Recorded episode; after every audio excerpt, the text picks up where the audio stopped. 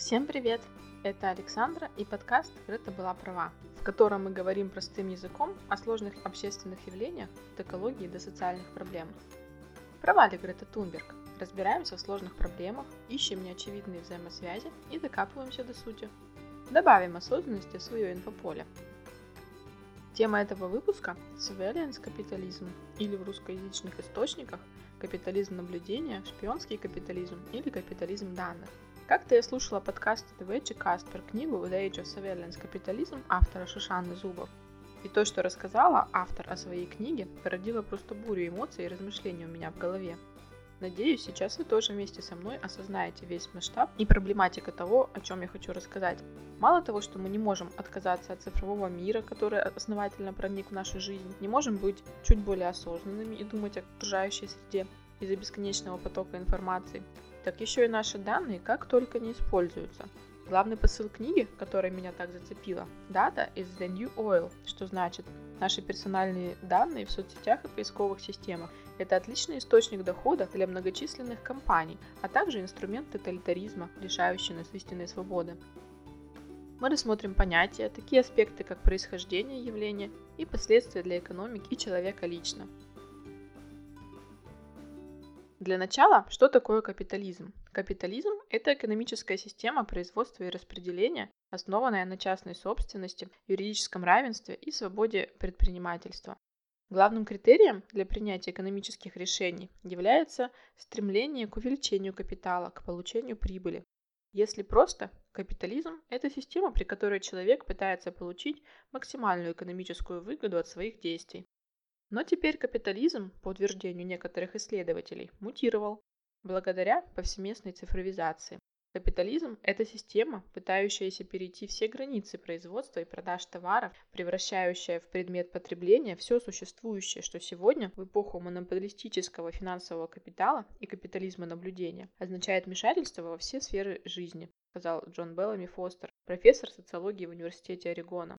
Surveillance капитализм является новой формой рынка и специфической логикой капиталистического накопления, которая была впервые описана в 2014 году в эссе бизнес-теоретика и социального ученой Шушаны Зубов. Она характеризует его как радикально встроенный во все сферы жизни и добывающий вариант информационного капитализма на основе производства реальности, то есть толкая нас хотеть какие-то товары и услуги, и превращение ее в поведенческие данные для анализа и продаж последующей статье 2015 года Зубов проанализировала социальные последствия этой мутации капитализма. То, что она называет большой другой, то есть выгоды получателя большие корпорации, распределенное и во многом безальтернативное новое выражение власти, которое представляет собой скрытые механизмы извлечения, коммерциализации и контроля, которые ставят под угрозу новые ценности, такие как свобода, демократия и личная жизнь. По Зубов капитализм наблюдения был впервые изобретен и применен в Google, а затем и в Facebook. Во многом таким же образом, что массовое производство и управленческий капитализм были пионерами в компаниях Ford и General Motors столетием раньше, а теперь стала доминирующей формой информационного капитализма.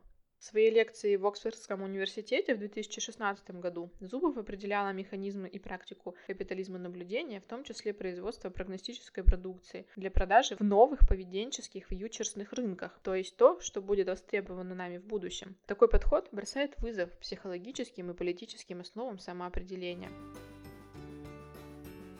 За нами наблюдают, записывают все, что мы делаем, мы и миллионы других людей, а потом продают. Интернет-пользователи стали источником бесплатного сырья, из которого производят дорогой элитный товар. Этот товар – предсказание нашего будущего, на котором компании вроде Google и Facebook делают огромные деньги в настоящем. Многие сегодня монетизируют данные. Вы заходите в Google и думаете, что это бесплатно, но это не бесплатно. Вы отдаете Google информацию, которую компания продает. Кстати, на месте Google может быть любая компания, любое информационное приложение, которое установлено в вашем телефоне.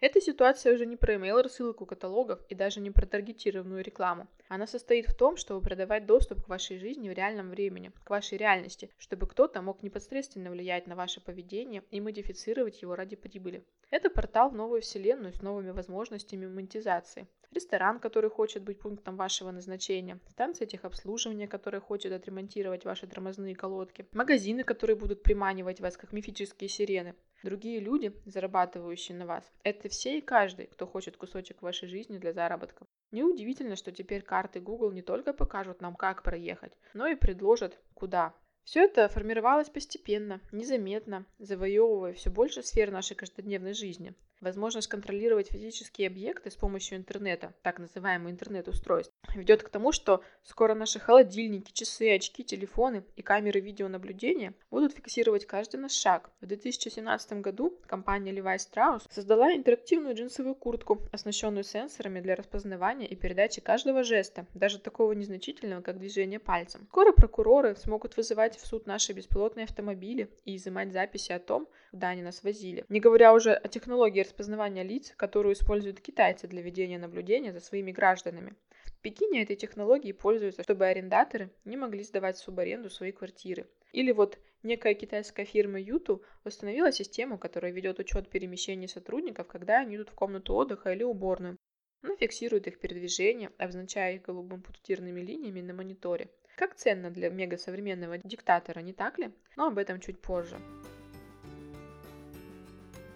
Страшно в этом всем то, что постепенно, незаметно мы отдаем все больше данных приложениям и сайтам. Даже если внимательно читаем все уведомления о конфиденциальности, отключаем доступ к приложению геолокации, фото и тому подобным вещам. Все это ведет к тому, что, пользуясь представленными нами же данными, нами начинают манипулировать. Главный аналитик одной компании, которая создает приложение, от которой во все без ума, приложение нацелено на то, чтобы помочь студентам учиться, сказал в интервью.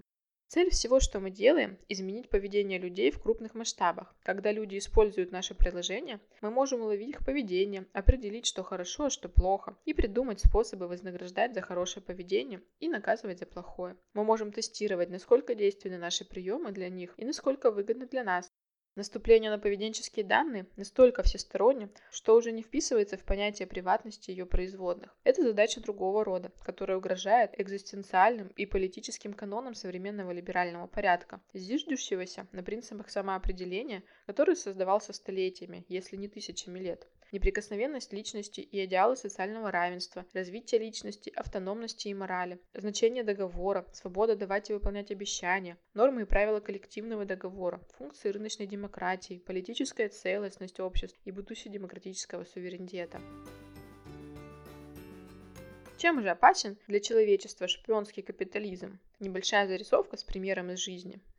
Большинство американцев сознают, что за их передвижениями по стране регулярно наблюдают. Первая группа находится под наблюдением по приказу суда через несъемный полицейский маячок, прикрепленный к лодыжке, а во вторую группу входят все остальные. Кто-то подумает, что это заключение, конечно, правда. Другие опасаются, что это может стать правдой. Вероятно, кто-то считает, что все это глупости. Цитата выше взята не из мрачного романа. Это не высказывание тут менеджера из Кремниевой долины и даже не заявление чиновника АНБ. Эти слова принадлежат консультанту из сферы страхования автомобилей, произнесенные в защиту автомобильной телематики и технологий наблюдения, навязанных людям якобы из-за заботы об их безопасности, которые уже используются или находятся на стадии разработки.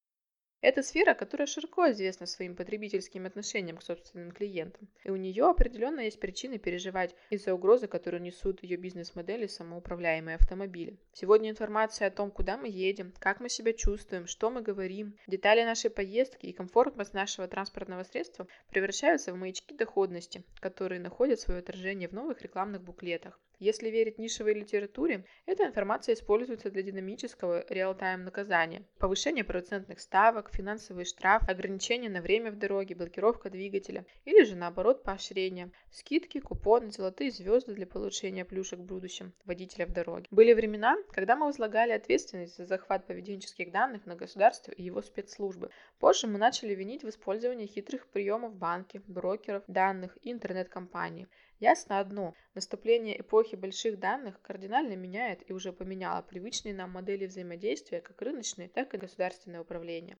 Кстати, большие данные – это структурированные и неструктурированные данные огромных объемов и разнообразия, а также методы их обработки, которые позволяют распределенно анализировать информацию. Термин Data появился в 2008 году и поменял нашу жизнь на до и после. В отношении капитализма наблюдения есть два аспекта, которые стоит рассмотреть подробнее. Первый – это изменение рыночных отношений, поведение многочисленных компаний, которые используют это самое наблюдение и влияют на наши потребительские интересы. А второй – то, как государственная машина может влиять на своих граждан, используя все те же механизмы сбора любых данных о пользователях. Кстати, на Западе экономический и государственный аспект уже почти воедино. Скоро я к этому вернусь подробнее. Для начала рассмотрим экономический аспект этого явления. Ситуация, которую мы наблюдаем, порождена исключительными аппетитами абсолютно нового поколения капиталистов. Это системная, когерентно новая логика накопления, которую называют шпионским капитализмом. Умы капиталистов захватили прибыльный проект наблюдения, который подрывает нормальные механизмы эволюции и разлагает единство спроса и предложения, которое в течение многих столетий, пусть не идеально, но привязывал капитализм к подлинным потребностям населения и общества, тем самым обеспечивая плодотворное развитие рыночной демократии. Шпионский капитализм, цитата, это новая экономическая мутация, в рамках которой смешиваются нелегально широкие полномочия диджитала, радикальное равнодушие и свойственный финансовым капиталистам нарциссизм с его неолиберальным видением, которое доминирует в коммерции как минимум три десятилетия, особенно в англоэкономиках. Это беспрецедентная форма, которая укореняется и расцветает бурным цветом на незарегулированном рынке. Первым ее открыл и консолидировал Google, потом перенял Facebook, а потом она быстро распространилась на весь интернет. Киберпространство стало ее месторождением по причине, которую руководитель Google Эрик Шмидт и его соавтор Джаред Коэн с ликованием описывают на самой первой странице своей книги о цифровой эпохе. Мир онлайн на самом деле не ограничен земными законами. Это самое большое в мире незарегулированное пространство. И хотя в основном шпионский капитализм полагается на инвазивные мощности интернета как источника ресурсов и богатства, он готовится воплотить подобные коммерческие практики и в реальном мире. По аналогии с этим, в начале 20 века в промышленно развитых странах случился производственный бум, но есть одно важное отличие. Массовое производство и его популяция, а именно потребители и работодатели, были взаимозависимы. А шпионский капитализм, в свою очередь, охотится на особую зависимую популяцию. Это не потребитель и не работодатель, который к тому же находится в полном неведении о том, что и как здесь происходит. Практически невозможно представить себе эффективное участие в социуме, работу, образование, здравоохранение без доступа к интернету и знаниям, даже несмотря на то, что эти некогда цветущие сетевые пространства скатываются в новый, еще более эксплуататорский капиталистический режим. Это произошло быстро, без нашего осознания и согласия. А все потому, что самые тяжелые последствия этого режима тяжело осознать и описать. Он разбыт из-за экстремальной скорости и замаскирован за дорогими и непонятными машинными операциями, секретными корпоративными уставами, профессиональной риторической демагогией и целенаправленным культурным хищением. Проблема вот в чем. Удивительные поисковые результаты, которые система выдает пользователям, целиком основываются на поведенческой информации, которую эти же пользователи ей предоставили. Это законченный автономный процесс, в котором пользователи замкнуты сами же на себе. Вся польза, которую дает пользователю, реинвестируется в пользовательский опыт виде усовершенствованного поиска. В этом цикле не осталось ничего, что Google не мог бы обратить в капитал. Переходим к государственному аспекту. С капитализмом наблюдения и тоталитаризма недалеко. Благодаря искусственному интеллекту дядюшка Джо прозвище Сталина на Западе, обладал бы более совершенными средствами прогнозирования поведения своих граждан. Как написала Шушанна Зубов в своей книге «Капитализм слежки», когда вы пользуетесь Гуглом, вы не являетесь его клиентом, вы его сырьевой материал. Google фиксирует все, что вы делаете, а затем разрабатывает модель, которая предсказывает ваше поведение, после чего продает ее рекламодателям, которые и есть его истинные клиенты. Благодаря этой бизнес-модели одни из лучших умов человечества потратили десятки миллиардов долларов на улучшение технологий, которые прогнозируют личное потребление. Эта технология также пригодится любому современному Сталину. Для государства все складывается как нельзя лучше. Вам не придется проходить через все сложности, чтобы начать революцию.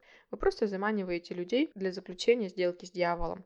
Вы предлагаете занимать их внимание по 8 часов в день, показывая различные видео с животными и жизненные мемы. Взамен они предоставляют вам все свои личные данные и доступ к их мозгу. По мере того, как интернет занимает все большее место в нашем распорядке, дворовая жизнь заканчивается, и уровень общественного доверия снижается. В силу того, что социальная структура разрушается, усиливается разобщенность населения.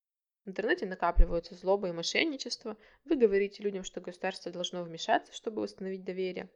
Так, совершив ряд маленьких последовательных шагов, вы получили право полностью регулировать онлайн-жизнь.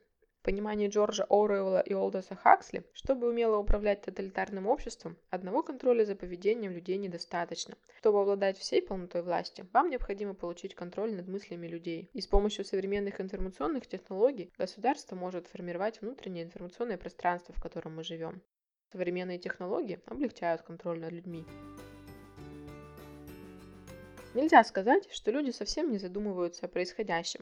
Многие стали исследовать капитализм данных и то, как компании с нашими данными обращаются. Особенно сознательные граждане даже пытаются вести борьбу с существующим положением дел. Приведу примеры. 2018 год может войти в историю как поворотный, когда у мира наконец открылись глаза на темную сторону вездесущего присутствия популярных компаний Кремниевой долины в нашей повседневной жизни. По крайней мере, можно на это надеяться.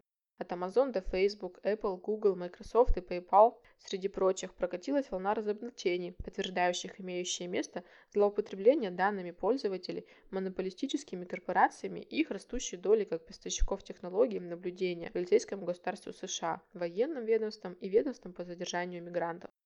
В марте вскрылись злоупотребления данными пользователей Facebook, когда среди прочего оказалось, что Cambridge Analytica собирала информацию о пользователях с целью предоставления миллионов детализированных психологических профилей для компании Трампа.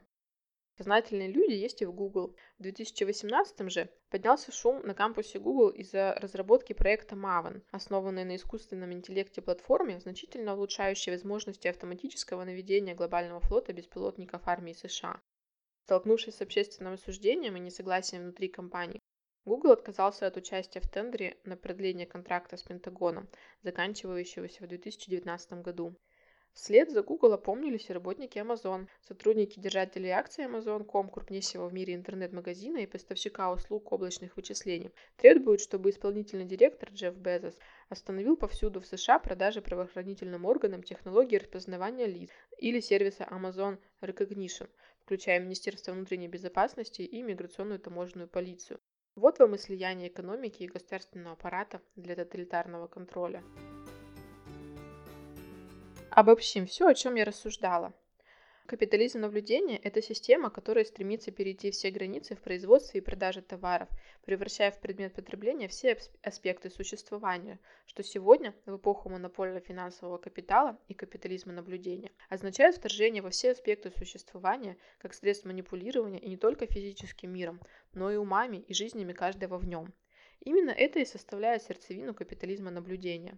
Но эта же система монопольно-финансового капитала имеет в качестве своего дополнения растущую централизацию власти и богатства, усиление монополистического контроля, расширяющийся милитаризм и империализм и расширение полицейской власти. Это то, что политический теоретик Шелдон Воллен назвал обратным тоталитаризмом ростом тотального контроля над населением и разрушением человеческой свободы под маской идеологии индивидуализма. В общем, есть о чем подумать. Много фактов, вызывающих в голове рой мыслей. Каждый решает сам, как этой информацией распоряжаться. Мне только хочется отметить, что в таких условиях мы пешки в игре в устойчивое развитие и разумное потребление. На нас влияют со всех сторон, сначала вызывая привыкание к цифровым технологиям, вызывая цифровое слабоумие, загружая работой сутками напролет. И все ради чего? Как много людей может сейчас отказаться от благ цивилизации? Что ждет нас? Матрица? Или какие еще фантастические миры футурологов уже вот-вот станут реальностью? Ну да, я опять о своем. Какая тут экология? Не до того людям. Спасибо, что дослушали этот выпуск до конца. Традиционно призываю помочь в распространении информации отзывами, лайками, звездочками, а также делиться мыслями после прослушивания.